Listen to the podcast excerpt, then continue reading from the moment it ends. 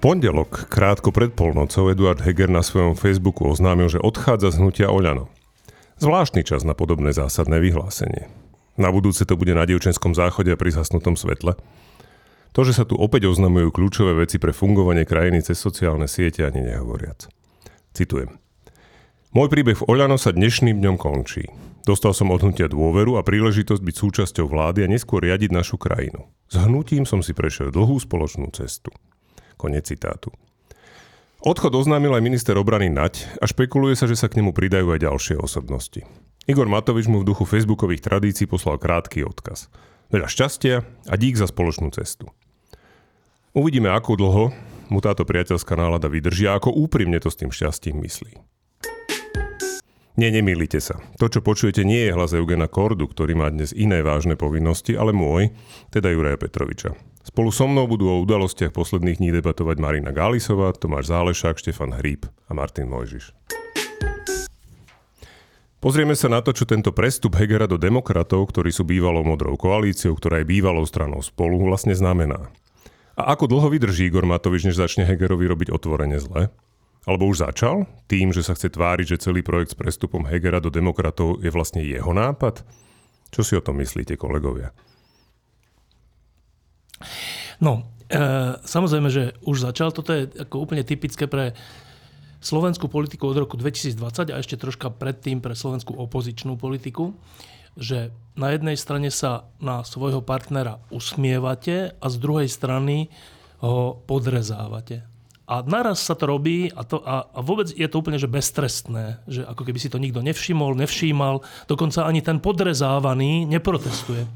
Tak teraz je to znova, že E, tak to video sme všetci videli, že ďakujem, ďakujem ti Edo za spoločnú cestu, veľa, želám všetko dobré.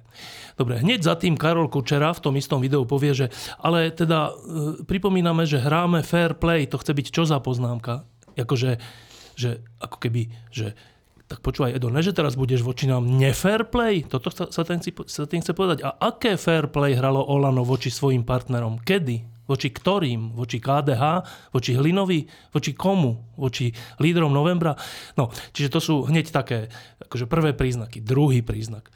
Ja som to celé vymyslel a poradil Eduardovi Hegerovi. No tak výborne. Tak to vlastne, čo to znamená pre voliča? Len sa povedzme, že na jednej strane povie, že blahoželám, želám ti všetko dobré. A súčasne poviem, vážení voliči, keď budete voliť Hegera, vlastne volíte mňa s čiarkou a my potom budeme aj tak spolu vo vláde alebo kde. A čo tým vlastne hovoríš tým voličom? Že aj tým, ktorí nechcú voliť Matoviča, hovoríš, že nevolte Hegera, lebo to som ja. Ale to je taká akože rana pod pás, z očí v oči vete, že želám ti všetko dobré, že mne sa to zdá, že na jasné, ale ne, ne, akože neregistrujem voči tomu nejakú, nejaký odpor alebo nejakú kritiku alebo niečo také.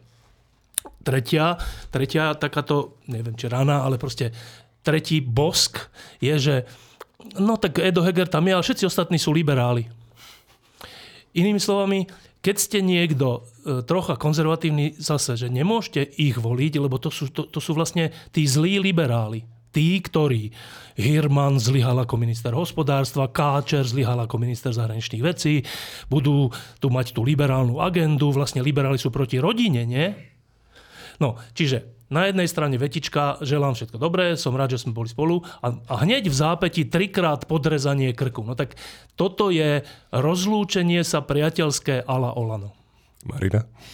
Ono, keď Igor Matovič želá niekomu všetko dobré, tak vtedy človeka začne mraziť. Lebo dobré v jeho ponímaní nemôže byť nič normálne. Treba, treba spozornieť. A takisto, keď Igor Matovič definuje, čo je fér a čo nie, lebo on to definuje, nie? Neviem o nikom inom, kto by to definoval v tomto vesmíre, ktorý mimochodom bol tiež nápad Igora Matoviča, tento vesmír, tak e, ja neviem. Tam nie je šanca jemu vyhovieť.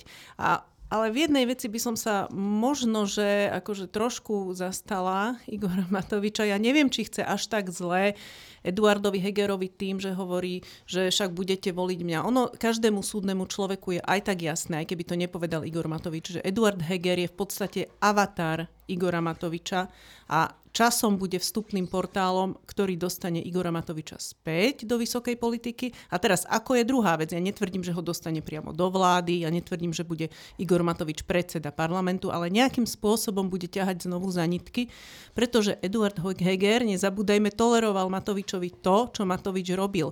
Matovič možno za to ani nemôže, čo robil, ale ja Hegera považujem za natoľko súdneho, že by to mal rozoznať a preto ho považujem za ešte vinnejšieho. Jo, Martin? Dobre, toľko Igor Matovič a teraz Eduard Heger. Tak nielen, že to napísal o polnoci na Facebook, ale rovno v tých troch vetách je jedna čistá lož. On tam píše, že hnutie Olano mu umožnilo viesť túto krajinu. Kedy? Kedy viedol túto krajinu Eduard Heger, lebo mu, a kedy mu to umožnilo Olano. Druhá vec, vyhlásenie, ktoré rozoberajú, ja neviem, akí komentátori, akých podstate dobrých novín, že on zaradil vlastne rovno tú novú stranu, ktorej názov som si zatiaľ nezapamätal, lebo myslím... Demokrati. Ne, ale to nestojí za zapamätanie, podľa mňa za chvíľu to bude niečo iné. Umiernený demokrati je môj typ. A, že, že ju zaradil do opozície, lebo povedal, že nepôjdu do koalície s hlasom. Ale však to je tiež lož. Ja neviem, jak to môže nejaký komentátor brať vážne. To nie je lož v tom zmysle, že pôjdu. To je lož v tom mysle, že podľa toho, jak tie voľby dopadnú, tak pôjdu alebo nepôjdu. Toto vyhlásenie nemá absolútne žiadnu koreláciu s tým, čo bude po voľbách.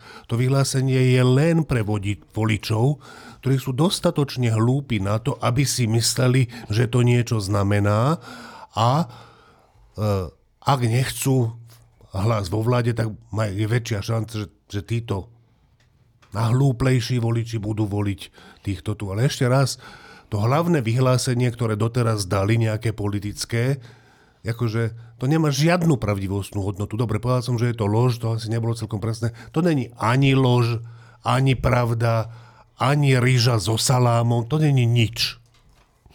Jasné, Tomáš.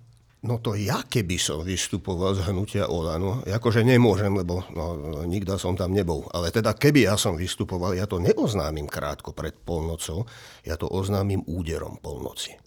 A to je symbolika. To je, to je moment, keď veci strácajú jasné kontúry, keď chodia démoni. Neviete, koho stretnete ani na tom, a kedy stretnete na tom, na tom e, dievčenskom záchode, alebo v hotelovej chodbe, alebo čokoľvek to, no ale teraz vážne. No aj o polnoci sa aj také tie čáry máry prevádzkujú a podobne, ale eh, k tomu, eh, k strane demokrati. Ja by som, ja by som hrozne rád povedal niečo naozaj povzbudivé a pozitívne. Opakujem tu miliónkrát, že tu vzniklo vákuum, ktoré je treba nejakým spôsobom zaplniť, ak to nie je príliš mierny výraz. Tá tlačovka, otváracia e, strany demokrati, alebo je to hnutie strana, strana, strana, strana. demokrati, na mňa pôsobí proste neskutočne mdlým e, dojmom.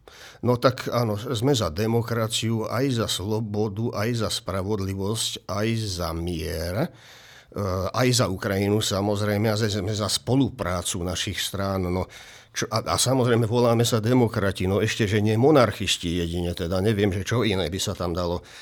Mrzí ma to, lebo to, čo tu musíme prejsť, toto je, toto je začiatok cesty dlhej, veľmi, veľmi, veľmi dlhej politickej cesty mínovým polom. A tie najbližšie voľby, obávam sa, že ich výsledok, faktický výsledok, e, to nejako, nejako zásadne neovplyvní. No tam sa práve, dlhá... prepač, tam sa niektorí komentátori práve tak nejak vyjadrujú, že oni určite majú šancu na parlament. Tak neviem, že či k tomu... Tá, e, vytvoriť nejaký zmysluplný politický subjekt a to je teraz, to bude tá dlhá cesta a bude to veru, že cesta mínovým polom. A to, kde tá cesta končí, to v tejto chvíli neviem kto, ale Myslím, že to nedovidí ani Vinetu z najvyššieho končiara skalistých hôr. No, ja sa obávam, že oni majú šancu na parlament a to je práve ten problém, že keď oni získajú od 4 do 8% čo mi prípada ako realistický interval, no tak tie percentá časť z tých ľudí by nevolila nikoho. Ale to je dr- drobná časť. Väčšina tých ľudí, ktorí ich budú voliť, alebo by ich volili, by v prípade, že by oni nešli do tých volieb, volila niekoho iného. To znamená, že táto strana a jej volebný úspech predstavuje minimálne realistické nebezpečenstvo, že sa tam iné strany z tejto strany spektra nedostanú. A to je ten hriech, akože či nejaký uh, Rastislav Káčer, ktorému sa úprimne čudujem, alebo Karol Irman, ktorému sa menej čudujem, lebo som to od neho viac čakal než od Káčera, či, či asistujú pri takejto nejakej veci, ktorá v konečnom dôsledku nie je, že ako viac hrozí že oni spôsobia prepadnutie hlasov, než neprepadnutie hlasov. Prečo do takejto veci idú? Mirovi Kolárovi už som sa prestal čudovať, ja mu nerozumiem. Ak to není len to, že on má tie peniaze, ktoré v minulých voľbách získalo hlavne PS, ale dostal ich aj on. A on ich vlastne nedostal, ale dostal sa k ním, keďže vtipne zmenil stranu a rozumne. Majú stranu, čo není také ľahké získať, e, teda musíš mať podpisy, bla bla bla, má peniaze, e, tak to ponúka niekomu, zvlášť, že to ponúka tak, že výsledok môže ohrozovať to, čo všetci tvrdia, že chcú a nie tomu pomáhať. Marina, prepač potom. Ja by som chcela ešte jednu vec povedať, aby to nevyznelo, že tu strašne nejako, že útočíme, hryzieme a podobne. Totiž to ja som pod statusom našej pravidelnej autorky vynikajúcej Slávky Henčekovej, ktorý bol veľmi kritický k demokratom, k modrým a tak ďalej, mala dobrú poznámku pani Viera Dubačová, ktorá napísala, že ale ja chodím na Ukrajinu a ja to vnímam inak. My sa, naozaj je potrebné sa spájať na Slovensku a nie sa navzájom hryskať a vyčítať si veci, pretože tu ide o život a tu ide naozaj o holé prežitie a z tej Ukrajiny to vidieť inak. A ja som sa vtedy tak akože zarazila a trošku mi zamrzli moje kritické slova na perách a ja od, vtedy nad tým uvažujem, ale opak, preto chcem len povedať, že toto, čo tu odznieva, neodznieva v záujme nejednoty, ale naopak. Pretože ja sa bojím toho, že potenciál nejednoty vzniká práve z týchto nových stran, ako aj Martin hovoril, že odoberajú tým štandardnejším a zavedenejším stranám hlasy. Ale ja by som ešte stále ponechala malý priestor pre takú pozitívnu pochybnosť, že ak by čírou náhodou bolo pomerne veľa ľudí, ktorí by nešli voliť a potom pôjdu voliť tých demokratov, tak tam by som uznala, že to malo nejaký zmysel. Ja k tomu len jednu poznámku, než ti dám slovo, Števo, že mne to tiež prípada ako taký slovenský newspeak. Všetci rozprávajú o spájaní, a potom tu vznikne jeden subjekt, tu vznikne druhý subjekt, Zurinda zbiera podpisy. Proste a zrazu každý ide za seba a každý si ide svoju líniu a teda snaží sa nejak prilepiť k sebe nejaké tie známe osobnosti, ktoré prinesú hlasy. Ale že by si reálne tí ľudia sadli a zaho- odložili tie ega aspoň na chvíľu a povedali si, dobre, tak buď sa spojíme, alebo nám skutočne prepadne pol milióna hlasov a v tom parlamente sa stretne proste Fico, Pelegrini, Mazurek a ja neviem, hej, niekto možno PS, ktoré tam bude jediné, lebo aj to sa môže stať, tak potom ako toto nie je asi cesta k tomu, aby tá demokratická časť spektra nejakým spôsobom ovládla ten parlament. To proste je zlé. Števo.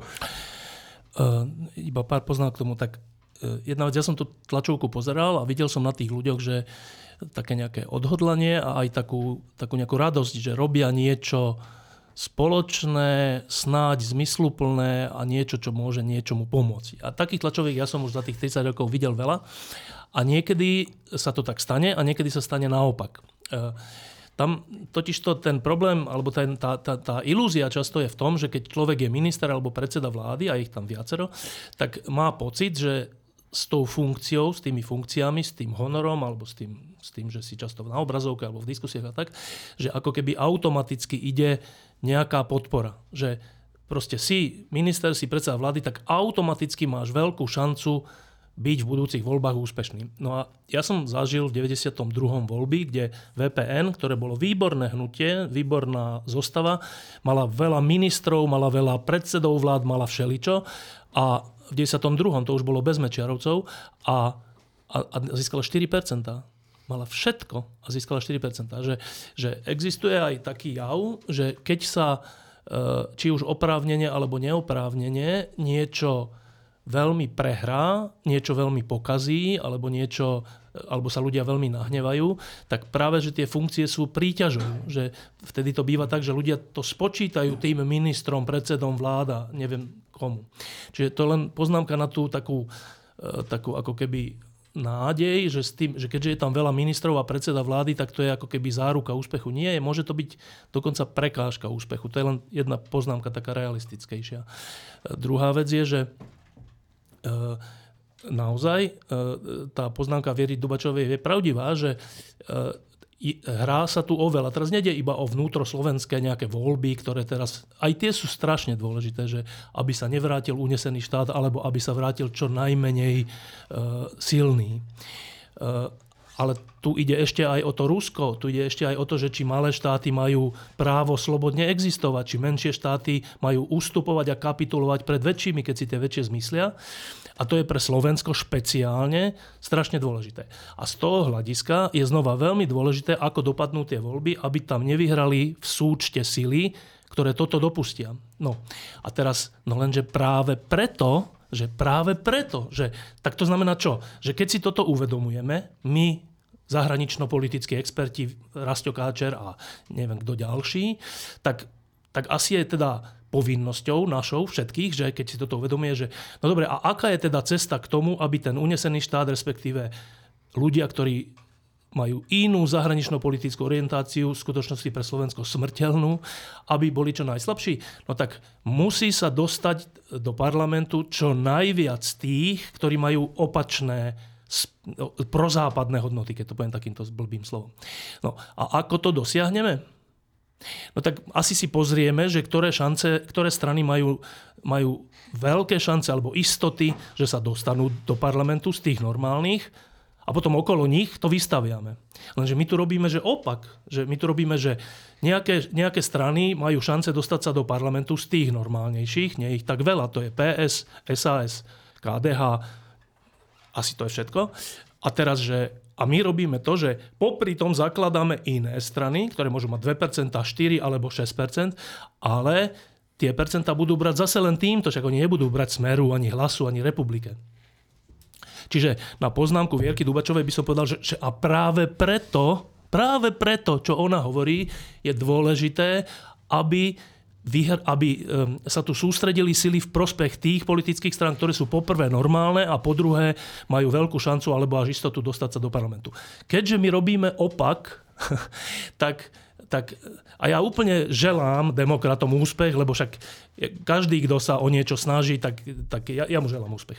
Ale ne, ak ten úspech bude znamenať, že celkové pre krajinu bude neúspech, No tak to je ale zlý úspech, to je, že Pirhovo víťazstvo zlá vec. To, čiže, uh, čiže to, to k tej Vierke Dubačovej. A, a ešte k samotnej tej strane že demokrati. Dobre, je to také komické, že, že to je tretí názov za, za koľko? Za, za, za dva týždne, alebo za koľko? Za, za tri týždne je to tretí názov tej istej strany. Dobre, dobre, tak ale nechajme tak. Ale že, že čo je obsahom? Lebo my sme si tu tak zvykli, že vlastne ty môžeš ísť do politického súboja len tak, že lebo sa nejak volám, alebo že lebo mám peniaze, alebo že lebo mám fan rádio, alebo ja neviem, hoci čo. A je z toho akože politická Niektorí strana. majú aj blúdne predstavy. No dobre, ale ešte, keby aspoň nejaké predstavy. Mám peniaze, niekedy dobre, aj to stačí. Ale že, že, no a teraz, že, no dobre, a, a teda demokrati, teraz myslím s veľkým dosť strana, že aký je to obsah? Ako sa oni definujú? Tak oni sami o sebe hovoria, že sú stredová strana však v poriadku, že sú prozápadná strana v poriadku, že sú za, za to, Podporu aby Ukrajina Ukrajiny. vyhrala, výborne, že sú, ja neviem, za spravodlivosť, miera, ale to sú také slová, ktoré sú, že ako, samo o sebe tie slova za nič nemôžu. Ale keď sa použijú v tomto kontexte, tak sú vlastne prázdne, lebo nič nehovoria. Čo niečo hovorí o strane demokrati je minulosť jednotlivých členov, lebo ináč sa to, na, na niečom inom to nemôžeme hodnotiť len na minulosti jednotlivých členov, na ich činoch, postojoch a tak. Pričom tam nevidím tam žiadne zaváhanie, čo sa týka zahranično-politickej orientácie, čo je dôležité, čiže to je plus, ale, a to je úplne že dôležitá vec, že čo je vlastne za posledné tri roky na Slovensku, že čo je hlavný problém? Čo, prečo tá ústavná väčšina, prečo tá nádej ľudí, ktorí v 2020 volili a, a poslali Fica a celý smer do, do akože minulosti, prečo je to dnes naopak? Prečo tá minulosť je, je v skutočnosti dnes budúcnosť? Čo sa stalo za tie tri roky? Čo je ten hlavný problém? V čom sme sa pomýlili? Tak ja si tak skromne myslím, že sme sa pomýlili v tom, že, že Igor Matovič a hnutie Olano môže viesť krajinu. To sme sa pomýlili tí, ktorí ich volili. Ja som ich nevolil, ale my všetci sme sa pomýlili v tomto. A potom sa pomýlili tí, ktorí boli pri ňom a nezabránili mu v tom. Nikto iný sa nepomýlil, len tieto skupiny. No lenže strana demokrati je plná týchto ľudí, že samotný Eduard Heger je dieťa Igora Matoviča politické. E, a, a, a ako správne Martin povedal, keď bol predseda vlády, on neriadil krajinu. On bol predseda vlády poverený Igorom Matovičom a riadený Igorom Matovičom. No, a však v poriadku, je, je umiernený človek a tak, však v poriadku. Len potom si musíme povedať, že to znamená, že dôležití ľudia z E, novej strany demokrati za tie tri roky nerozlíšili, čo je hlavný problém Slovenska. Proste to nerozlíšili. Už nehovoriac o tom, že v 2020 kandidovali na kandidátke Igora Matoviča, čo v 2020 nebol nepopísaný list, v 2020. Eh, a poďalšie eh, Jaroslav Naď, ktorý má výbornú zahranično-politickú orientáciu. Však si pamätáme, že keď boli všetky tie eh, testovacie manévre a všetko, že on nadmieru, úplne že zbytočne, úplne, úplne zbytočne a aj takým hrubým spôsobom bol na strane tých Igorových Matovičových tak povediať, s výčinou. Čiže ne, nehodnot, nehodnotme stranu demokrati podľa slov. To je, to, to, to je zbytočné. To je, to je nič. Slova hovorí každý všelijaké. Hodnot, a keď ich hodnotíme podľa toho, kto oni naozaj sú, tí jednotliví ľudia a ich lídry najmä, tak musíme, to, to proste musíme povedať. Plus je, že sú zahranično-politicky na správnej strane, čo sa týka Ukrajiny, a teda to je veľmi dôležité pre budúcnosť Slovenska. Mínus je, že za posledné tri roky a aj predtým neboli schopní rozlíšiť, čo je hlavný problém Slovenska a neboli schopní ho akokoľvek riešiť. To hovorí niečo o budúcnosti. Že budú schopní odteraz rozlíšiť hlavný problém. Prečo? Tým, že vznikla samotná strana? Ja im dávam akože šancu, ale na túto otázku si odpovedám, že nebudú schopní. No ja na to len poznámku, že tam vlastne hovoríš presne o tom, čo si povedal predtým, že teda tí, to sú ľudia, ktorí sú zodpovední za tie tri roky dezilúzie na Slovensku. Čiže pre mňa aj tam to vyjadrenie, že oni určite majú šancu na parlament, je práve preto také pofiderné. Martin. Ja, ja netvrdím, že majú určite šancu na parlament, ale že možno šancu majú. majú aj. To sa mi, to sa mi zdá. Uh-huh. Uh, ale že, že vlastne to je vynikajúce celé to, k čomu sa oni prihlásili, k tým dobrým veciam, akože ako Heger otvorí ústa, samé krásne slova odtiaľ znejú, že čo ich charakterizuje a za čo oni sú. Dobre, a to Oľano, v ktorom ty si bol doteraz, to bolo za nejaké iné veci, nie za tieto krásne? Áno, aj to bolo za tieto krásne veci. A vy ste vystúpili odtiaľ prečo? No my sme vystúpili odtiaľ preto, lebo Mm, oni boli tiež za všetky tie krásne veci, ale v skutočnosti samozrejme neboli za všetky tie krásne veci. My sme to síce tri roky nerozlíšili, ale samozrejme s Jarom na ňom to celý čas sme rozlišovali a teraz sme si už povedali, že musíme urobiť teda nejakú stranu, ktorá naozaj bude za tieto krásne veci, nie tak ako Igor Matovič, ktorý za ne vôbec nie je. A my sme to doteraz nehovorili, ale ani odteraz to nebudeme hovoriť blá, blá, blá, blá, Generálna prokuratúra zrejme úplne nehorázne klame. Pri trestnom stíhaní vyšetrovateľov nákaz neužíva zvukové záznamy z odposluchov. Podľa ich advokáta Petra Kubinu totiž prepisy nesedia so zvukom. V prepise je ako nezrozumiteľný vynechaný text, ktorý je ale na nahrávke úplne zrozumiteľný a pritom jeho vynechanie mení zmysel celej vety na úplný opak. Ak je to naozaj tak a vyzerá, že áno, tak je to veľmi znepokojujúca správa. Generálna prokuratúra očividne manipuluje vyšetrovanie v snahe zastrašiť a očierniť vyšetrovateľov, ktorí vyšetrujú závažné trestné činy vplyvných politikov. Kolegovia, prečo to generálna prokuratúra robí a ako je možné, že Smer disponuje týmito nahrávkami? Marina? Aj hľa prekvapenie. Sovietská hlavná prokuratúra sa správa sovietsky. Neuveriteľné. Kto by to bol povedal? Presne, ja som sa chcel spýtať, že to, sa, to nemyslíš vážne, Juro, pýtať sa tejto otázky. Tomáš? Príbeh generálnej prokuratúry a príbeh e, generálnych prokurátorov niektorých, najmä na dvoch si spomínam, je skvelým dokumentom kvality našich e, národných koalícií, národnej spásy a hrdinov protificovského odboja. Tak, ako to dopadlo po roku 2010, tak to dopadá aj po roku 2021 v inej verzii, ale stále sú tam problémy s generálnou prokurátorou. Generálna prokuratúra je symbol zlyhania e, stredoprav, stredopravých a protificovských e, koaličných garnitúr. Ešte o mnoho skôr to je to symbol toho zlyhania sa datuje, pretože v roku 90 začali reformní sudcovia hovoriť o tom, že treba prokuratúru tohto typu odstrániť a nahradiť štátnym zastupiteľstvom alebo niečím v tom zmysle. Nikto ich nepočúval a do dnešného dňa sa to nestalo. Zaujímavé, že v Česku sa to stalo hneď ako došlo k rozdeleniu republiky. A ešte k tomu, to, to, je, no, to je také časovo náhodne za sebou sa to deje, ale v skutočnosti to je to, že, že no, ale veď toto je ovocie tej garnitúry, ktorá teraz zakladá e, nejakú novú politickú stranu, že, že tu máme proste jednak, že tu stále máme generálnu prokuratúru, nezmenenú na štátne zastupiteľstvo a jednak, že tu máme takto obsadenú generálnu prokuratúru. Čiže slová sú fajn, sme za demokraciu a spravodlivosť, neviem čo, ale akože tri roky ústavnej väčšiny, alebo dve, väčšinu z toho ústavnej väčšiny a nechať to takto a ešte tam navoliť e, Maroša Žilinku, no tak to, je, to sú činy, nie slova. No, ale ešte teraz ma tak napadlo, že že keď nás niekto počúva, tak si môže hovoriť, že dobre, však asi, asi na tom niečo je, no ale však niekoho musíme voliť a, to, a teda čo? Že, že, že čo? Tak je to beznádejné všetko? Je to koniec? Alebo čo teda?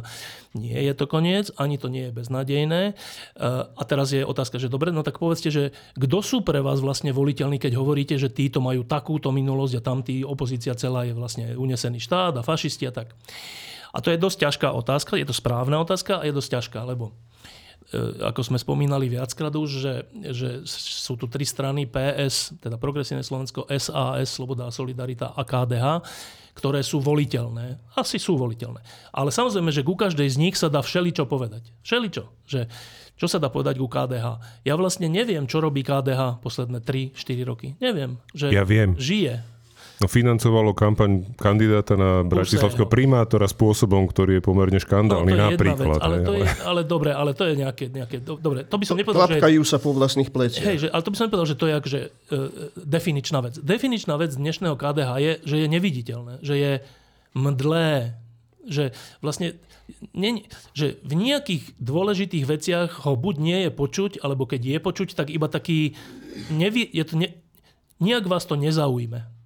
Čiže oni majú tých 5, 6, 7% ktoré vždycky majú pred voľbami a potom väčšinou vo voľbách majú trocha menej, čo je to ohrozenie, ale súčasne um, to je taká, skoro by som povedal, že je to pozostatok minulého KDH, že to, že to, už, že to je taká nejaká iba schránka alebo niečo. Ja by som im želal, aby, aby som Slovensku želal, aby sme tu mali kresťanskú demokraciu normálnu, uh, takú, ktorá uh, v tých normálnych uh, učebniciach politológie alebo politiky je nejako definovaná. Obávam sa, že KDH to ešte nie je. Znova, môže byť, Môže to byť, môžu tam prísť ľudia, ktorí budú zaujímaví, môže tam taký vyrásť, ale ja ich tam zatiaľ nevidím, čo je veľký problém. To hovorím o strane, ktorú považujem za voliteľnú. To isté môžeme hovoriť o, o SAS, SAS, že e, Sloboda a Solidarita e, urobila všelijaké blbosti za tie tri roky v tej vláde nie v tom, že bola proti Matovičovi. To bola jedna z ich svetlých vecí, že na to upozorňovali z tej štvorice najviac, asi ako prvý. Ale ako to komunikovali a čo popri tom všetkom robili, symbolicky poviem, že Gajsenovci a iné veci, je, je v niečom dosť katastrofálne. Že, že spôsob e, robenia politiky alebo spôsob komunikácie s verejnosťou vôbec, že neviem, aký je rozdiel medzi Babišom a Pavlom a takéto veci, to je, to je samovražedná vec, že oni sa uchádzajú o hlasy tých voličov, ktorí toto považujú za hrozné. Tak to, ale toto robiť je, ale to není, že jednorázovo, to je, že furt, za celú existenciu. Znova hovorím o SAS, ktorá je podľa mňa voliteľná strana. progresívne Slovensko takisto, že e, tiež ich trocha považujem za neviditeľnú stranu, že, že ne, necítim tam takú tú mohutnosť, že, že tak my, sme, my máme, neviem, 10% a my proste takto to povieme a teraz celé Slovensko sa zastaví a že fúha, čo to tu je? Je to iba také, že v zásade, keď čítate ich vyhlásenia k jednotlivým veciam za posledné roky, tak tie vyhlásenia k jednotlivým faulom a tak sú správne. Že áno, toto je pravda, áno, toto je pravda. Ale, ale není to, že, neviem, no, je to málo, no, paradoxne o nich hovoria, že sú často pyšní, čo sa im teda v minulých voľbách vypomstilo, ale v skutočnosti mám trocha pocit, že sú málo sebavedomí. Nejaký, to asi niekedy ide dokopy. Že, že... No len pícha sebavedomie nie je to isté. No, ja viem, že, to je ten že, rozdiel. že proste není tam, no a znova hovorím o strane, ktorú považujem za voliteľnú. Čiže, čiže e, aby neprišlo k takému omilu, že my hovoríme, že nikto tu nie je voliteľný alebo niečo. Nie, nie, nie. Sú tu voliteľní. A znova, aby neprišlo k omilu, tí voliteľní sú podľa mnohých z nás veľmi, veľmi čudný.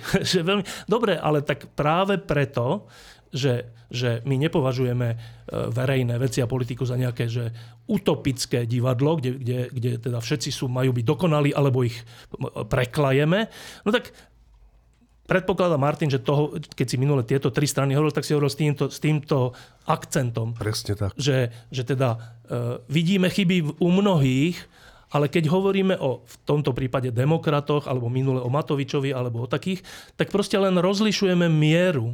A tá miera sa rozlíšiť naozaj dá. Tomáš?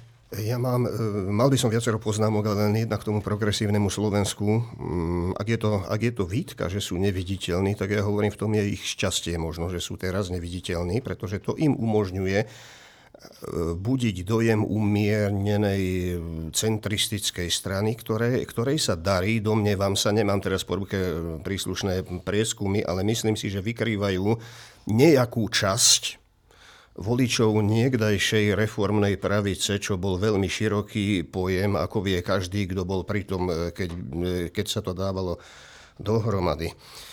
A keby boli menej neviditeľní, keby neboli neviditeľní, tak vypláve na povrch, e, vypra, vyplávu na povrch ich radikálnejšie novolavicové ideologické stránky, ktoré by mohli niekoho odpudiť a možno aj, tá, aj to ich elitárstvo. No ja som zachytil práve komentár jedného z tých novolavicových komentátorov, ktorý tak sa vysmieval tým, ktorí hovoria o tom, že PS je lavicová strana, že to, keď toto je lavicová, tak neviete, čo je lavica. To je taká prvá poznámka. Mne to trošku pripomína, teraz nechcem stavať paralelu medzi tým, eh, že je to podobná taktika, ako robí vlastne Pelegriniho hlas. Hej, že to je proste také, my sme takí akože chrumkaví na všetky strany, ako v zásade máme nejaký názor, ale tak úplne s ním nesúhlasíme a viac menej akože mm, tak tížko držíme a dúfame, že ešte pol roka od nás nikto nebude chcieť nejaké zásadné vyjadrenia, lebo takto nám tie percentá držia a nejakým spôsobom aj fungujú. Marina? Všetky strany, ktoré sa uchádzajú o priazeň voličov, majú teraz tú výhodu, to je aj výhoda, že volič je strašne zúfalý a že si nemá veľmi, že, že, že je schopný všeličo prehliadnúť. Ale a PS má tú výhodu ešte, že nič nepokazilo, lebo pri ničom reálne nebolo. Napriek tomu ja ich považujem naozaj za voliteľnú stranu. Úplne súhlasím aj so Štefanom, aj s Martinom. To sú tri voliteľné strany a strašne ma fascinuje, keď priaznivci týchto nových zhlukov, nechcem to nazvať slovom zlepenec, lebo to je také trošku loaded, ale keď priaznivci týchto nových zhlukov stranických povedia, že veď nevyčítajte Zurindovi neviem čo, nevyčítajte Hegerovi neviem čo, však nikto nie je dokonalý. Ale tie Áno, tri ale keď byť. pozerajú na strany KDH, SAS a PS, tak tam vyčítajú, tam vidia každú mušku tú triesku v tom tú triesku. cudzom voku. Hej. Áno, presne. Uh-huh. Čiže ono je to skôr, že čo sa babe chcelo, to sa babe snilo. Wishful thinking. Áno, Števo? Ešte dve poznámky, jednak PSK a jednak SAS. Uh, uh, teraz sa zastanem PSK. Uh, ja som sa teraz nedávno rozprával z uh, večer u nás v klube Polampov s Romanom Krpelanom a s, s e, Matúšom Kostolným z Denníka N. A som sa ich pýtal, že, alebo sme sa rozprávali o tom, že teda, čo, jak to tu vyzerá, kto je aký. A oni položili tam zaujímavú otázku, že, že, že no a to PSK, že, že v čom je vlastne lavicové, že skúsme si to teraz prejsť. A tak sme si to nejak prešli, však na niečom sme sa zhodli, na niečom sme sa nezhodli, ale musím povedať, že, že um, tak, tak ja som začal byť novinár na začiatku 90. rokov, keď e, sme tu mali že úplne socialistov všelijakých až komunistov, ktorí boli proti znižovaniu daní zo 45% na 41 takéto časy tu boli. A tí pravicoví boli za tých 41, akože tak, že to bude perfektné, tak málo. A, a teda SDL bola proti, a neviem, kto bol proti. Čiže, a, a teda v iných krajinách boli, si pamätám, vtedy na Ukrajine bol nejaký centrálny bankár, zabudol som, aké, ako sa volal, a s, s Danom Butorom sme sa vtedy ešte bavili na tom, že tam bola inflácia, teraz neviem, či tisíc percent, alebo takáto nejaká, a ten tam tlačil peniaze ďalej a tak. No, a Čiže od týchto vulgárno-lavicových, alebo neviem, to sa asi není lavicové, ale od, týchto, od tohto druhu e, robenia e, populistickej alebo lavicovej v tom prípade politiky sme dnes veľmi ďaleko. Že to samotné PS, napríklad, ktorý, akých si tam zobralo teraz ekonomických expertov alebo ľudí, ktorí budú mať na zodpovednosť ekonomický program, tak to sú z, z toho, čo o nich viem, z toho, kde pôsobili a ako tam pôsobili, sú takí, že stredoví ekonómovia, že vôbec nie sú za... Nepo, nez, nezaregistroval som jediný od nich, od tých ekonómov, nie, niečo, že najlepšie by bolo zvyšovať dane a najlepšie by bolo, aby štát vlastnil čo najviac vecí a proste také tie klasické veci. Čiže od toho sme už asi veľmi ďaleko, čiže aj to PS v tomto zmysle nie je nejaká nebezpečná lavicová strana, naopak skoro, skoro by som povedal, že sa v tomto zmysle kultivujú aj tými ľuďmi, ktorí tam prichádzajú. A jedna poznámka SAS, e, tak blížia sa voľby a tak asi, asi to budeme opakovať častejšie, že, že SAS by mohla byť fajn, e, keby Richard Sulík už e, splnil to, čo viackrát povedal, že a však to je úplne pochopiteľné, aj ľudský pochopiteľ, on je dlho predsedom tej strany a pri svojej povahe, však Helmut Kohl bol dlhšie predsedom a ja neviem kto, ale musíš mať na to nejakú povahu. Uh, Richard Sulík na to nemá povahu, pričom vo všetkých veciach, ktoré hovorí, čo sa týka reality dneška, je bližšie k realite, než tí, o ktorých sme hovorili. Ale e, nemá na to povahu. A bolo by úplne, že nie že záchranou SAS, však SAS nech sa zachraňuje, alebo naopak nech sa nezachraňuje, to je ich vec. Ale pre tú vec, o ktorej hovorí Viera Dubačová, by bolo úplne dôležité, keby takáto liberálna strana dostala na čelo človeka, ktorý by ju kultivoval. A to si myslím, že je presne by bola rola Ivana Korčoka. Ja stále dúfam, že sa do toho nejako dostane. Uh, Ivan Korčok je, bol výborný minister zahraničných vecí, ale nielen minister zahraničných vecí. Mal veľmi realistické pohľady a postrehy na to, čo sa tu deje. A tak e, jasné, že nemáme nikoho nikam tlačiť a ani to takto nech nie je uh, rozumené, ale, ale myslím si, že zvoliteľnosti SAS a jej prínosu pre budúcu slovenskú politiku by bol, by bol e, Ivan Korčok že živou vodou. E, ja mám k tomu len jednu poznámku, keď si hovoril o tom, že PS že nie je nejaká nebezpečná lavicová strana. My sme boli ale teraz 3 roky svedkami toho, že najnebezpečnejšou lavicovou stranou na Slovensku bolo Oľano pretože ich sny o zoštátnení takmer všetkého, napríklad v zdravotníctve a tak ďalej, sú ďaleko za tým. Rozda- a plus samozrejme e, o predstava, že teda e, štátna kasa je vlastne mešte, ktorý môžem triasť do nekonečna, lebo má nekonečný zdroj tých dukátov, je, je oveľa nebezpečnejšie ako čokoľvek, čo si v PS dovolia vôbec povedať. Takže v tomto smere úplne, úplne súhlasím. Tomáš, ty si mal poznámku. No ak, e, ak za lavicu považujeme len e, starnúcich súdruhov, ktorí majú e, na ksichte kosák s kladivom a ktorí si predstavujú, že ekonomiku je treba znárodniť a tak samozrejme potom progresívne Slovensko nie je vôbec lavicová strana. Progresívne Slovensko samozrejme nie je vôbec lavicová strana pokiaľ mm, by sme naďalej, alebo pokiaľ by sme naďalej tú agendu obmedzovali alebo porovnávali len na, len na báze ekonomickej agendy, pri najmenšom to tak vyzerá, hoci to tak celkom nie je, ale sú tu napríklad otázky kultúrne, a tam je to jednoznačne nová hlavica. Že to by si žiadalo exkurs a tým vás e, nechcem nudiť. A aby som bol ešte, ešte škarečí a ešte viac naštval viacero ľudí, tak poviem, že pokiaľ ide o tie kultúrne vzorce, ktoré som tu trochu zjednodušene, ale trvám na tom nazval novolavicové, veľká časť SAS nie je v tomto ohľade príliš od progresívneho Slovenska odlišná. To je, tie kombinácie sú dnes iné, než sme zvyknutí u konvenčne ponímanej starej lavice alebo konvenčne ponímanej pravice. Áno, ale súčasne treba asi, aby sme boli optimistickí na záver tohto bloku, že treba povedať, že tá stará lavica a jej spôsoby vrátane inklinácie ku komunistickým režimom, ktoré boli úplne že neslobodné, tak tá stará lavica je veľmi dobré, že je na ústupe. Ono, nechcel som tým spochybniť samozrejme e, fakt voliteľnosti. Ono voliteľné je všeličo. Hovorí sa napríklad, že všetky dru- e, huby sú jedle. Niektoré raz, ja poznám aj jednu takú, čo, čo vás sumná na druhý krát, ale dobre. Necháme to tak. Máme tu ďalší škandál. Denník N zistil, že Slovensko za celý rok nebolo schopné zmraziť ruský majetok a firma, ktorej spoluvlastníkom je vplyvný ruský oligarcha, stále dostáva štátne zákazky. Je to len naša neschopnosť? Je to šlendrian? Alebo vnímate to ako niečo, čo je také, že skoro úmysel? Že nechceme tých Rusov zase natoľko nahnevať? Marina. Ja neviem, či je, ak je to naša neschopnosť, tak poviem, že to nie je o nič lepšie ako úmysel, ale skôr si myslím, že je to kombinácia našej neschopnosti a potom Rusi to vďačne využijú a my im ešte, ešte vďačnejšie pritakáme a ešte aj ruku poboskáme. Toto je krajina, kde podotýkam, asi sme to už hovorili, sa za špionáž v prospech Ruska udeluje trojročná podmienka a peňažný trest. Tak ja neviem, kde tu kto vidí problém. Aký ruský majetok? Vidí tu niekto nejaký ruský majetok? Martin? Všetky tie tri veci sú to.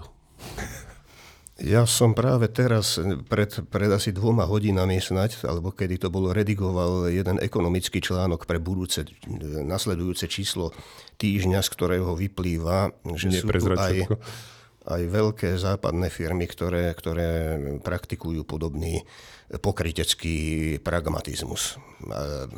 Masko, maskuje sa to pragmatizmom, povedzme. Čo neuberá vinu ani nám, ani im. No, Isté. Ja som len pochopil z toho aj toho článku. Chcem tým povedať len, že je to, keby to bol len slovenský problém, nebolo by to tak zle. No ale nehovoríme o firmách, hovoríme o štátoch, kde napríklad Česká republika má komisiu, ktorá jednoznačne rozhoduje o tom, že ktorý majetok sa skutočne zhabe a neexistuje, aby teda firma, ktoré majú ruskí oligarchovia, na, ktorí sú na sankčných zoznamoch, aby dostávali štátne zákazky. To znamená, tu nejakým spôsobom zostala vysieť tá téma medzi ministerstvom spravodlivosti a ministerstvom financí v čase, kedy z neho bol odchádzaný Igor Matovič. A tým je asi povedané všetko, ak tomu teda nechceš niečo dodať. Ja, ja by som k tomu dodal, že um, ja, ja nielen, že dúfam, ale si myslím, že Slovensko je natoľko malá krajina, že to uh, neovplyvní výsledok vojny na Ukrajine, lebo však v skutočnosti ide o to, že tieto veci sa robia nie preto, aby sa urobilo zlé nejakému človeku, ale preto, aby ten štát nemal e, alebo mal čím menej prostriedkov na takú masívnu vojnu, akú by chcel viesť. Čiže e, tá mierka Slovenska je taká, že Navyše dúfam, že to není nejaký masový jav, že to je nejaká jedna firma, ani neviem, aká je to firma, čiže musel by som vedieť detaily, ale, ale širšie povedané, to je naozaj pravda, čo hovorí Tomáš, že napríklad som čítal takúto vec, že uh, sankci- pod sankciami je uh, vývoz, a teraz neviem, či mobilov, alebo komponentov do mobilov, alebo niečo také do Ruska. No a robí sa to tak, že tie firmy, ktoré vy, vy, vyrábajú komponenty do mobilov alebo mobily celé, tak zrazu o, o, o stovky percent zvýšili vývoz do, povedzme, že do Arménska, ktoré ale nepotrebuje o stovky percent viac mobilov. A Arménsko potom tie mobily vyváža do Ruska, lebo Arménsko není v tom, neviem, či Arménsko, ale ako príklad, ktoré, ne, nezaviedlo tie sankcie. No tak to je aká... To, čo je toto za dodržiavanie sankcií, alebo čo je toto za, za postoj tých firiem, ktoré vyrábajú tie mobily. Čiže, čiže a to, je, to sú veľké firmy, to nie sú nejaké že malé jednotlivosti. E, čiže, čiže samozrejme to sa už teraz rieši a, a že ako to urobiť, aby takýto reexport e, vlastne neobchádzal všetky sankcie. A hovorím to preto, že, že e, viackrát, veľakrát sme tu pochválili Západ a aj firmy, za to, že na úkor svojho biznisu e, podporili Ukrajinu aj tým, že odišli z Ruska a tak a boli to veľké firmy a je to veľmi dobré a ukazuje to, že kapitalizmus alebo slobodná spoločnosť a, a trhové podnikanie nie je viazané iba na peniaze, že sú tam aj nejaké hodnoty, že aj veľké firmy a či už pod tlakom svojich zákazníkov alebo pod vlastným tlakom, a to je jedno, uh, urobia dobré rozhodnutia. Ale súčasne žijeme v reálnom svete, v ktorom na Slovensku táto firma a cez Arménsko iné firmy robia takéto podfuky. Ukrajinský generálny štáb rozhodol, že zatiaľ nestiahne vojakov z ťažko skúšaného Bachmutu. Na front sa chystá poslať posily. Na východnom Slovensku sa zatiaľ na besede o vojne na Ukrajine stretli s občanmi minister obrany a minister zahraničia. V Michalovciach počas debaty o vojne na Ukrajine čelili vulgárnym nadávkam obdivovateľov Putina. Obaja však v tejto konfrontácii obstáli. Obaja ministri ukázali, že sa netreba báť, hovorí Rastislav Káčer a po ňom Jaroslav Nať. Musím povedať, že ministerská stolička je to posledné, o čom túžim. Je to zatiaľ môj najhorší job, aký som mal. Nikdy som nebol tak zaneprázdnený a za posledných 20 rokov som nebol tak zle platený. A mne určite nejde o ministerskú stoličku, o to sa môžem absolútne, absolútne uistiť.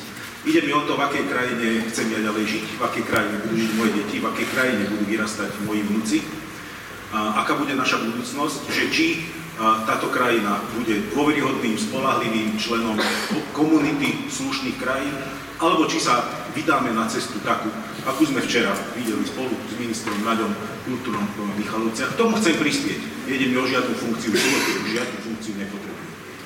Pán minister, aká je to krajina, ktorú ste včera videli v Michalovciach? O čom to vypovedá? Vulgárna, hlučná, netolerantná, agresívna. Taká. Dá sa to zmeniť? Keby som o tom nebol presvedčený, nikdy by som sa neprišiel a nepostavil by som sa. Ako klobúk dolu, pán minister, mali ste odvahu tam vliesť, ale čo to vypovedá o tom Slovensku? A druhá otázka, plánujete to robiť aj ďalej? Lebo podľa mňa je to celkom užitočná vec. Uh, začnem druhou otázkou.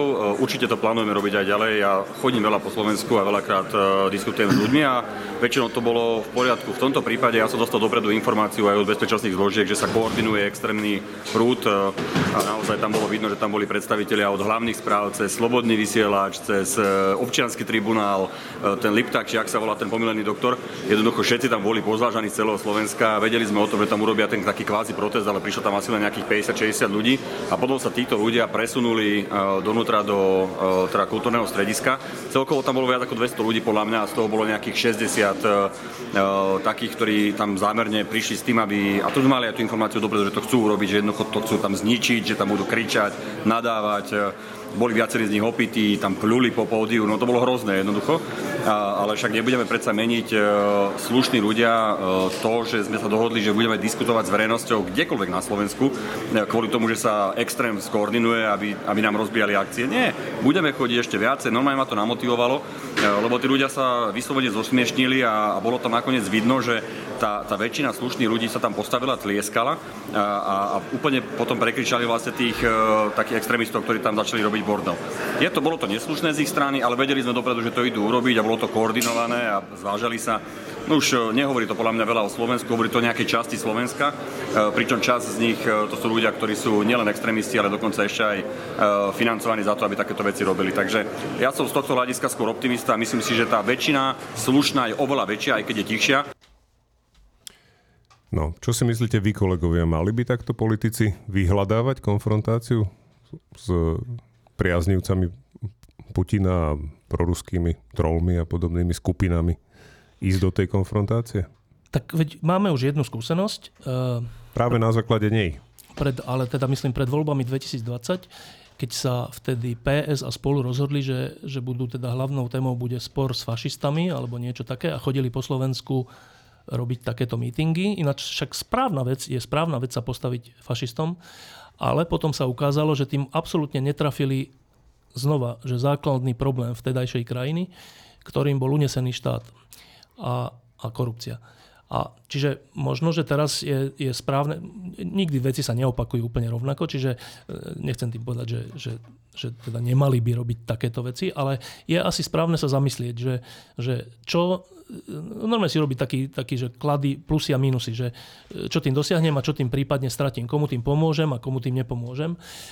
Ja intuitívne si myslím, že by to nemala byť hlavná téma kampane, lebo extrémistov není 60%.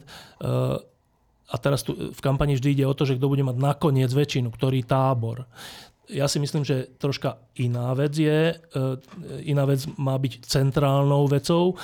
Ak by sa za centrálnu vec urobila vojna na Ukrajine a spor medzi proruskými a inými fanúšikmi, tak, tak to môže pomôcť tým tým proruským silám, podľa mňa, lebo ich to zvýrazne, budú stále na obrazovkách, v novinách, na súdoch a všelikde.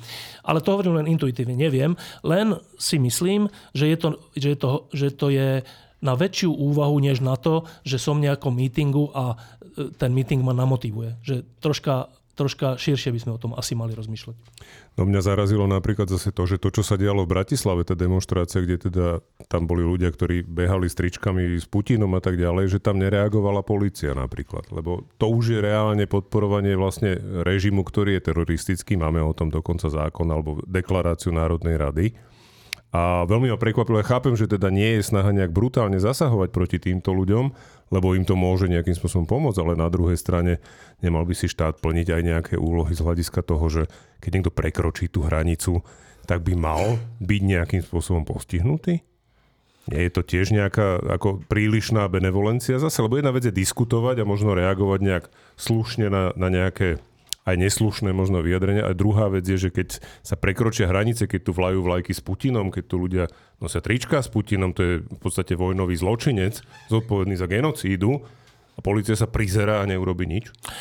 No, to je taká, to je taká akože citlivá vec. Citlivá Ťažká vec, vec určite. Uh, lebo uh, mať niekoho na tričku, to by, to by sa muselo zadefinovať, že čo je to za čin neviem, či je to zadefinované, že teda konkrétne koho môžeš a nemôžeš mať na, na tričku a kto je už na nejakej akože hranici toho, neviem.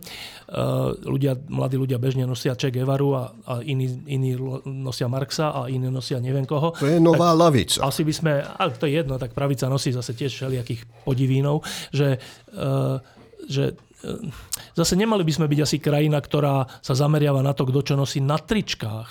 E, asi by sme mali byť krajina, ktorá sa zameriava na to, že kto čo robí, že keď na tých demonstráciách, antidemonstráciách, neviem, e, e, dochádza k hrozbe násiliu alebo násiliu, tak to je akože samozrejme, vtedy má policia samozrejme, že byť tou ochrankyňou verejného poriadku, za ktorú sa deklaruje. Ale ja v tom, ja, takže je to zložitá otázka, asi sú názory aj za, aj proti. Ja som v tomto skôr názor, že za samotné nosenie nejakého trička by policia nemala zasahovať.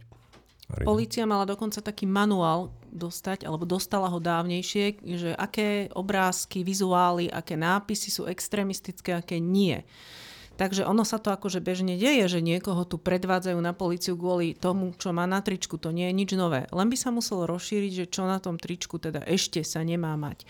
Ja viem, že sú rôzne smiešné situácie z toho občas, lebo sa stalo, že predviedli nejakých takýchto, že death metalistov s nejakými norskými runami, ktorí áno, možno teoreticky tá kapela mala nejaké vyhlásenia, ktoré neboli v poriadku, ale rozhodne dotyční neboli extrémisti. A, čiže aj tu určite by hrozili nejaké podivné situácie, ktoré by nemuseli prospieť. Na druhej strane sme vo vojnovom stave, čo si budeme hovoriť, čiže treba byť ostražitý možno menej k obsahu toho, čo je na tričku a viac k obsahu toho, čo sa naozaj povie na tých demonstráciách. A tam už je podľa mňa jasné, že keď niekto podporuje zločinecký režim a vyzýva na násilie, čo ja viem, tak v tom Michalovskom nekultúrnom dome, tak tam zneli normálne, že vyhrážky také, že podrežeme vás a podobne. Tak to si myslím, že by nemalo byť tolerované, ale bolo. A čo sa týka toho, čo povedal pán minister Káčer o tom, že ho to namotivovalo a že sa bude naď. ďalej, naď, pardon, že bude sa ďalej chodiť, ja som akože za. Ale e, správne si povedal Štefan, že nie pre konfrontáciu. Ja by som skôr povedala, že chodiť a vysvetľovať to, čo, sa, čo viackrát odznelo, čo bolo aj u nás povedané, aj napísané v týždni, že treba to ľuďom normálne vysvetľovať tieto veci Otázka znie, kto je toho schopný vysvetľovať a tam som si nie tak úplne istá, či tento pán minister je na to vysvetľovanie, ale nevadí. Vôbec nevadí, pretože niekedy stačí sa možno niekde postaviť, niečo zniesť, odpovedať slušne a ukázať určitý, určitú silu postoja. A nemyslím si, že treba urobiť kampaň na konfrontácii s extrémom. To asi nefunguje. Ale kampaň o tom, že či Slovensko stojí za to, aby prežilo a v akej podobe, tak na tom áno. To by som povedala, že to je základná otázka týchto volieb. E, ja len možno poznámku k tomu, čo si ešte hovoril, že ja si tiež myslím, že tiež nemyslím, že každého, kto má na tričku niečo, treba okamžite zatknúť a predviesť. Mne tam práve ten kontext je dôležitý. To znamená, keď niekto s takýmto tričkom príde na demonstráciu, ktorá podporuje vlastne rúskú agresiu proti Ukrajine, tak tamto ja by som asi považoval za možno na mieste. Keď niekoho stretnem na ulici a má Putina na tričku, tak si o ňom niečo pomyslím, ale nebudem na neho volať policiu. V tomto zmysle som to myslel. Tomáš? tá konfrontácia v Michalovciach, aspoň pokiaľ som to správne pochopil z vyhlásenia zúčastnených, to nebola konfrontácia s občanmi, ktorí prišli na stretnutie, lebo ich zaujíma nejaká téma, alebo chcú diskutovať o nejakej téme, alebo dokonca by aj chceli polemizovať. To bola konfrontácia s úderkami, ktoré tam boli vyslané na to, aby to rozbíjali. A samozrejme, časť ľudí je schopná diskusie o istých témach, časť je psychologicky a inak obrnená už vopred aj za pomoci ideológie. V každom prípade si ale myslím, že pokiaľ ide o tú že možno tých ľudí prístupných argumentácií je viac, než si niekedy nahovárame vopred. A na Slovensku máme veľkú časť ľudí, ktorí sa cítia byť vynechaní z tých výhod toho skvelého budovania slobodnej spoločnosti e, tých 30 rokov, ktorí sa cítia byť permanentne odstrčení, klamaní a tak ďalej a tak ďalej. Teraz, teraz mi nejde o to, čo na tom je pravdy a čo nie, ale tu ešte je istý priestor a, a, a je aj nutné pokúšať sa tých ľudí e, nejakým spôsobom získať, lebo keď sa toto nepodarí, tak sa budeme len ďalej polarizovať. A to hovorím tak trošku aj na vysvetlenie mojej averzie voči novej lavici, voči tej lavici, ktorá tak opovrhuje, citujem, robošmi. Vieme veľmi dobre, o ktorej novej lavici tu hovoríme. Jedna poznámka k tomu. E, ja som sa teraz pred dvoma týždňami o tom dlho rozprával s Romanom Kvasnicom, keď sme sa tam prechádzali po lesoch a on hovorí takúto vec, ktorý, lebo on má takú, takú, takú chalupu alebo čo, kde, kde je veľa rôznych robotníkov, ktorí tam všeličo robia a, a sád a všeličo. A, a veľa sa s nimi rozpráva a keď sa prechádzame, tak chodíme po všelijakých dedinách a tak. A, a on hovorí takúto vec, že, že uh, dáme bokom teraz, že extrémistických ľudí, ktorých je v každej spoločnosti niekoľko a tých nepresvedčíš, ale to, to býva 5% alebo 10%, neviem. Ale že, že bežní ľudia, Roman Kvasnica si myslí, že počúvajú na jednej strane uh, pocitovo silné, a teraz dajme bokom, že obsahovo aké, pocitovo silné vyjadrenia opozície o tom, že chudoba, že neviem, no všetko to, čo počúvame 3 roky. A na druhej strane nepočúvajú pocitovo silné argumenty opačné. Na druhej strane počúvajú, že ale čo vy buďte ticho, vy ste zlodeji. Ale to nestačí. Že, že ako keby tu chýbajú e, hlasy, dôveryhodné, silné hlasy, ktoré sú schopné vyvolať aj tú emóciu, nielen že suché vety, e, ako keby tu chýbajú také hlasy, ktoré ľuďom, ktorí sú buď na pochybách, alebo sú v ťažkej situácii, alebo tak, e, ktoré by proti, tej proti tomu emocionálnemu podvodu opozičnému dali emocionálnu, emocionálny nepodvod. A to není chyba tých ľudí. To, s tým ja súhlasím, že to není chyba tých ľudí, že keď, keď furt počujete, že ale však tí vyšetrovatelia, e, tí NAKA, vyšetrovatelia, však oni porušujú zákony, povedzte, tu je takáto nahrávka, tu je takáto nahrávka, celé je to iba preto, aby nás zatvorili, lebo politicky sa boja, že prehrajú vo voľbách, tak nás sú zatvoriť a to je gestapo a neviem čo. Toto počúvate a jednu nahrávku a druhú a, a neviem, zamlčaný obs- stred vety, ktorý to celé vymení. Dobre, tak musíte, akože každý človek, ktorý není že denne sa tomu venuje, čo sme my, tak človek, ktorý sa tomu denne nevenuje, nevyhnutne získa pochybnosť. Že počkaj, tak naozaj? Že, naozaj? A to, to isté platí o očkovaní a o všetkom. Že ak na druhej strane není rovnako silná, alebo najlepšie, že silnejšia, a teraz nehovorím, že retorika, akože blbosť, že iba že opiť rožkom, ale že silnejšia vec, že, že akože emocionálne aj fakticky silnejšia vec, ktorá ti tú pochybnosť rozptýli, no tak potom ten tábor normálnych stráca postupne tých ľudí. A, a naozaj je asi pravda, preto je dôležité mať takých lídrov, ktorí nielen, že sú na správnej strane, napríklad Jaroslav Náď je na správnej strane, čo sa týka zahranično-politickej orientácie, ale emocionálne nevyvoláva ten dojem. To, to asi nie je chyba, no tak on je takej povahy, ale to dajme teraz bokom. Ale že Vyvoláva túto emóciu Eduard Heger? Vyvolával ju Matovič? Vyvolával ju Sulík? To je úplne že ťažká vec, že ty môžeš byť na dobrej strane v niečom, ale ak nemáš schopnosť ľudí presvedčiť Nie takým tým primitívnym spôsobom, že dostanete 500 eur a dostanete 1000 eur a, a zoberiem vilu v Kán, ale že naozaj presvedčiť stále znova, po každej tlačovke smeru, keď to poviem úplne zjednodušene, a po každej tlačovke hlasu dať iné, opačné, silné vyjadrenie, čo sa nedieje ale, tak potom, tak potom tie milióny ľudí, ktorí sa tomu denne nevenujú, nevyhnutne strácaš.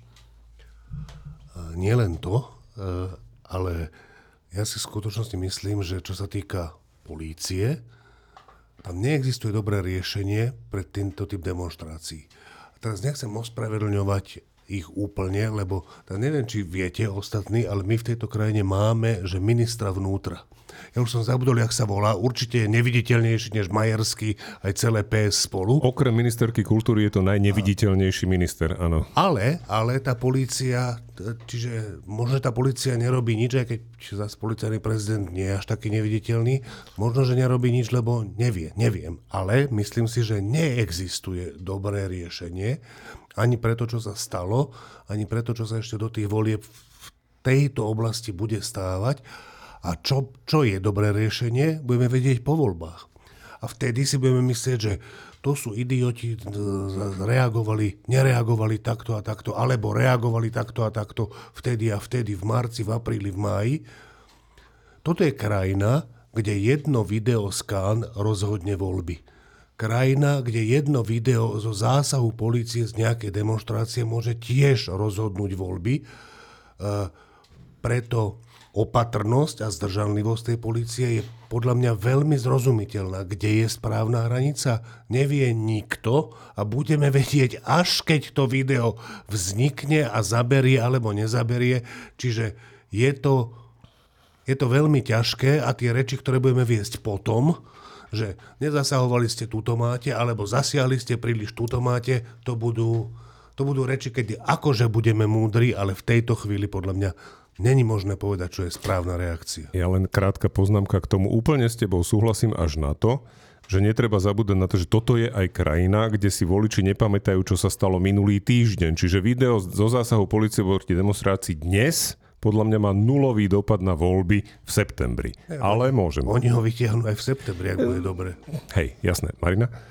To som chcela povedať, že navrhla by som otestujme to, nech to video vznikne čím skôr a prípadne dostane šancu vyšumieť alebo byť pre tromfnuté niečím iným. Môže byť točené 6 mesiacov dokola, to je tiež jedna z možností, samozrejme. Kolegovia, ja vám ďakujem. Ja som rád, že moju moderátorskú premiéru ste vydržali so mnou, takže ďakujem ešte raz Marine Galisovej, Martinovi Mojžišovi, Tomášovi Zálešakovi a Števovi Hríbovi.